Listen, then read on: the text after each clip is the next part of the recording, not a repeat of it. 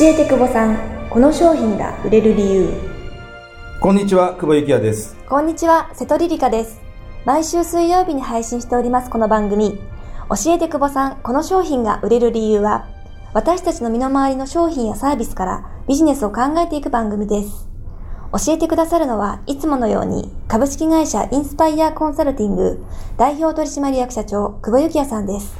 よろしくお願いしますよろしくお願いします。はい、えーはい実はですね、このポッドキャスト、えーずっとうん皆さんの要望と反して休んでおりまして、えーなぜ休んでいるかっていうのは昔から聞いている方々はお分かりだと思うんですけど、以前、えー、と対談させていただいた方がですね、えーとまあ、個人的な事情により、えーとこうか対談できないということで、私ちょっと単独でやってた時期があるんですけども、単独でやるのきついなというふうに思ってまして、 えー今回、えー Facebook とか Twitter とかで、誰かいないですかって声をかけたらですね、瀬戸さんが、はいよろしくお願いし ますということでいや、そうですね。はいはい。ぜひ、えっ、と、今、今後よろしくお願いしたいんですけども、まず瀬戸さんの簡単な自己紹介お願いしていいですかはい、えーはい私はですね、主に個人事業主の方のですね、あの、営業を担当しています。えー営業営業です。 営業って何ですかあの、セミナー講師とか、はいまあ自分でご自身でイベントをされている方うんのことを口コミでいろんな人に伝えまくるとえか。ー、え、ウェブで集客とかじゃなくてあ、そうです。えもうウェブでです。ブログとかで。あーあーなるほどはい。このサービス受けてすごく良かったです。みたいなことを書いて書いて書きまくって、へどーんどん展開していくっていうことを主にやっていうます。ーん、はいで、今までは、ついこの間まで勤務をされていて、はい。OL でした。 OL で、はいで、独立起業し、はい。今日のテーマにも関係あるんですけど、はい何がきっかけだったんですか独立したのって。あ、独立したのはですね、えっと、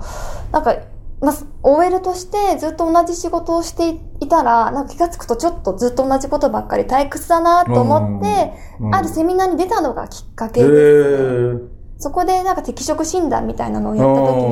うんに、前職はずっと経理の仕事をしていたんですね。で、それよりもあなた営業の方が向いてますよってうーん。言われて、それでその方に、へーあの、僕の営業やりませんかって言われたのがきっかけでした。うんうんうんうんはい。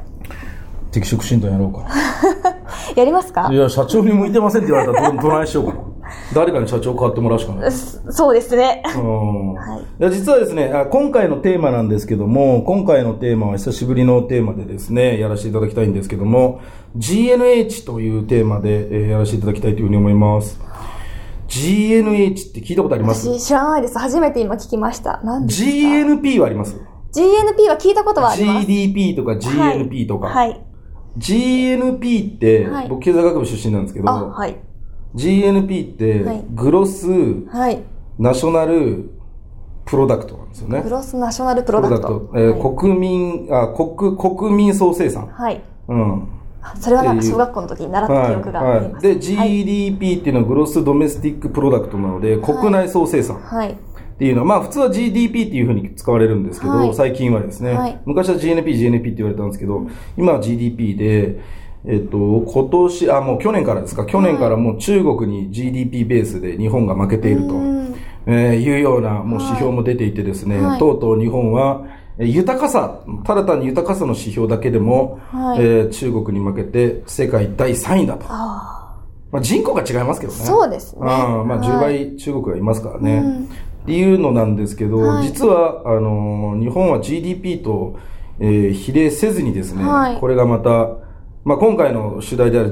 GNH なんですけど、ーはい。グロスナショナルハッピネスなんですよね。ハッピネス。はい、幸せ度っていうのなんですけど、はいまあ、新聞とかでも最近去年ぐらいからよく出てて、はい日本の幸福度は低いみたいな。ああー、聞きますね。は日本のい。幸福度低いのかといつも思いつつ、はいなんかこう新聞ではこう見過ごしながらですね、はい私自身も自由に生きるとか幸せに生きるってなんだろうっていうのをちょっと考えてみたりとか、うん最近よくしてるんですよ。はい。子供ができて、はいなんか幸せってなんだろうってなんかうちの奥さんがこの間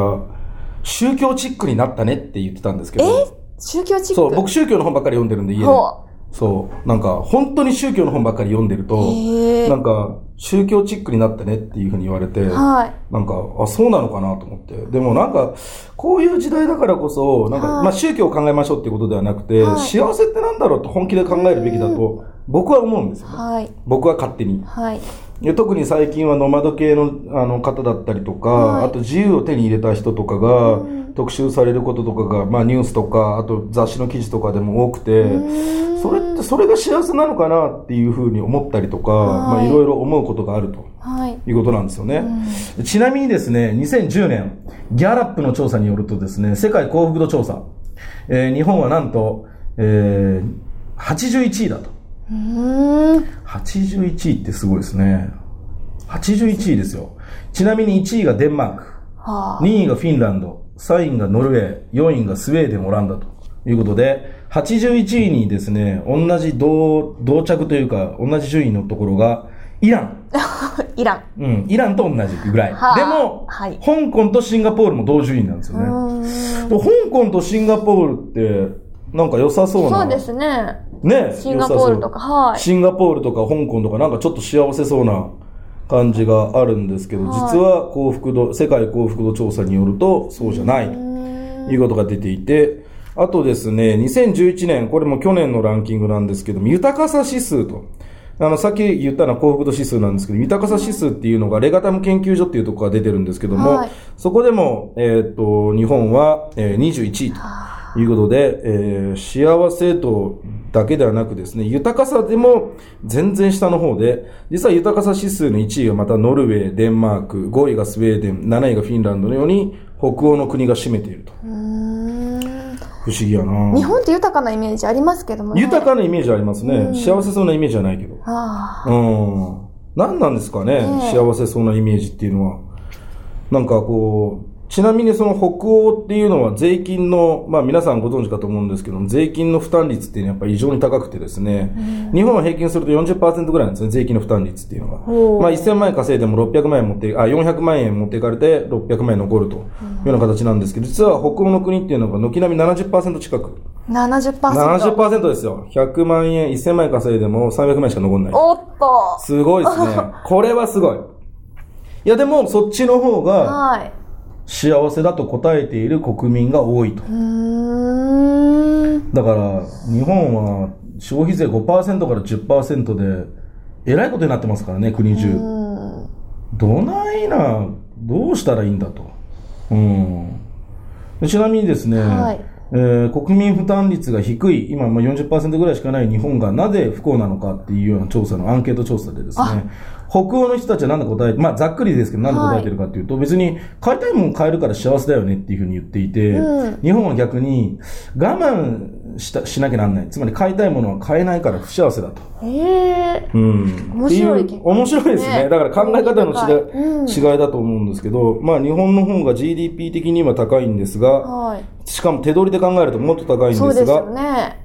が、買えなくて我慢しなきゃなんないから不幸だと。不幸せだというふうに言っていると。なんでしょうこれは、この差は。なんでっていうのを僕はすごく考えていて、は別に結論はないんですけど、やっぱり一人一人当然違って当たり前だと思うので、はいただ今までの日本ってやっぱり豊かさの指数っていうのが家の広さだったりとか、車のなんとかだったり、そうですね統計がどうのこうのとか、はいもう本当物質的にばっかり求めてきてるんで、確かに。。まあでも今でもあんまり変わんないかなって、やっぱり。だってみんなビトンとか持ってるでしょそうですね。はい。ビトン持ってて幸せになれんのかっていう、うんうん、余計貧乏になるだけなんじゃないのっていう、僕はよく思うんですけど。はい。うん、そんなね、ポルシェに乗ったから幸せじゃないし、ビトン持ってたから幸せに感じるわけじゃないしって僕は思うんですけどね。そうですうね。ん。物が豊かになったら心も豊かになるんでしょうかっていうことだと思うんですよね。うん。なんかもういい加減そういうラットレースはやめた方がいいんじゃないかなと思ってるんですけど、ちなみにですね、はいあの、有名なので言うと2008年なんですけども、フランスのサルコジ首相が、あの、答案をまとめてるんですけども、はい成長なき繁栄っていうふうにスローガンを出していて、はい GDP とか、そういうその経済成長が国として豊かなのではなくて、はいその経済成長はない、つまり成長はないんだけども、はいえっ、と、繁栄をすると。へえ。うん、フランスはそれを目指してるんですよね。はいもう4年前からなんですけど、はい実質的にできてるかどうかは一回別にして、はいに、あの、ある一国の首相がこういうことを言い始めるっていうのは、はい素晴らしいことだな、っていうふうに思いますよね。なんかね、日本の議論って常にこう、消費税が上がるとか、社会保険料の負担がとか、うんなんか、金の話ばっかりで、そうですね。心が豊かになる話ってないですよなね。いですね。ねなんかうんうんうん。なんか、例えはば、心が豊かになる、もしくは例えば不安とか不満がなくなるとか、はい不信とかがなくなるとか、うんね、子供産んでも幼稚園に入れられないとか、うん問題ばっかりあって、なんかすでになんかこう、ね、金金金、予算がとか、そうですね。うん、なんか国民が精神的に幸せになるような方法ってないんかな。うん。うん一番有名なところで言うと、はいえっ、と、GNH の話なんですけど、はいグロスナショナルハッピネスあが、はい世界一の国ははい、ブータンと。ブータン。ブータンってね、調べましたよ。はいどこにあんねんって、どどここににああるる、あしどこにあるか場所までは大体どこにあるるか知ってます、大体。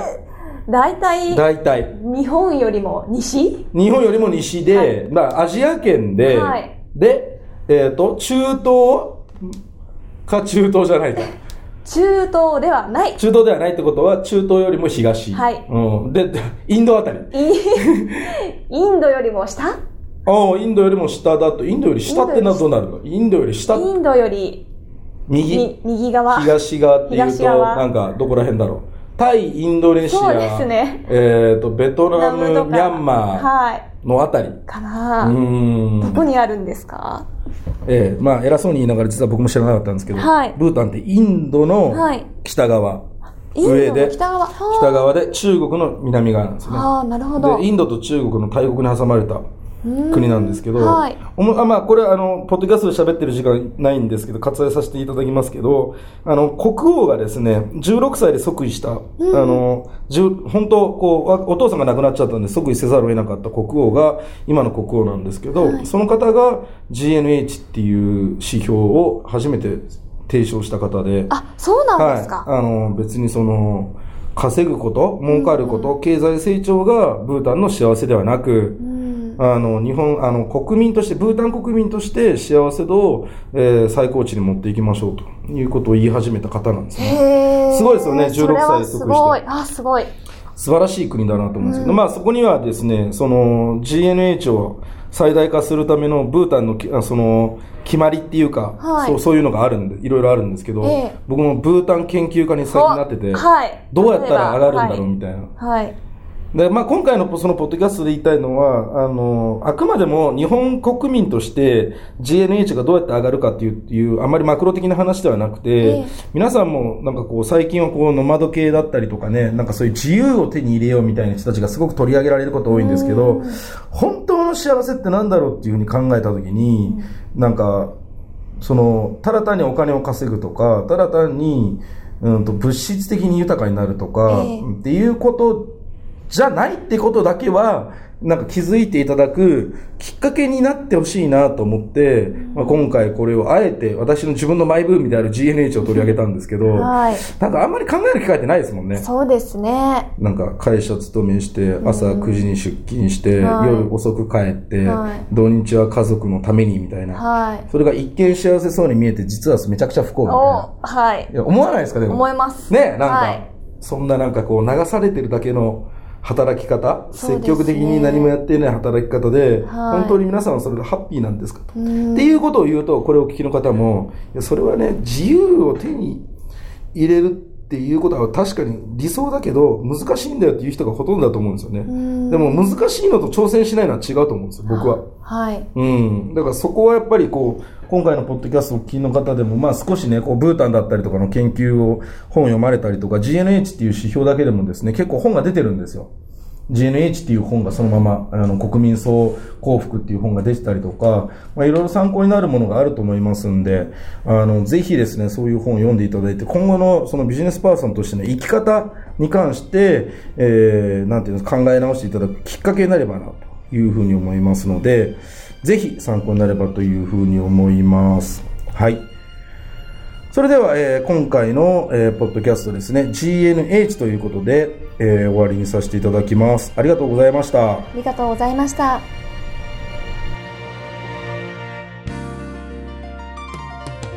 久保さんと柴本秀則さんの協調頭の回転数を上げる45の方法はディスカバー21より好評発売中です仕事ができる人は知識があるだけじゃなく素頭が良いのですでは素頭が良くなるためには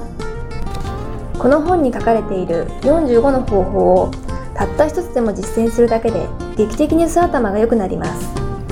この本を読んでぜひ仕事ができるビジネスパーソンになってください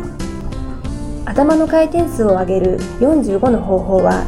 ディスカバー21より好評発売中ですお近くの書店またはインターネット販売にてお買い求めくださいそれではまた次回お会いしましょう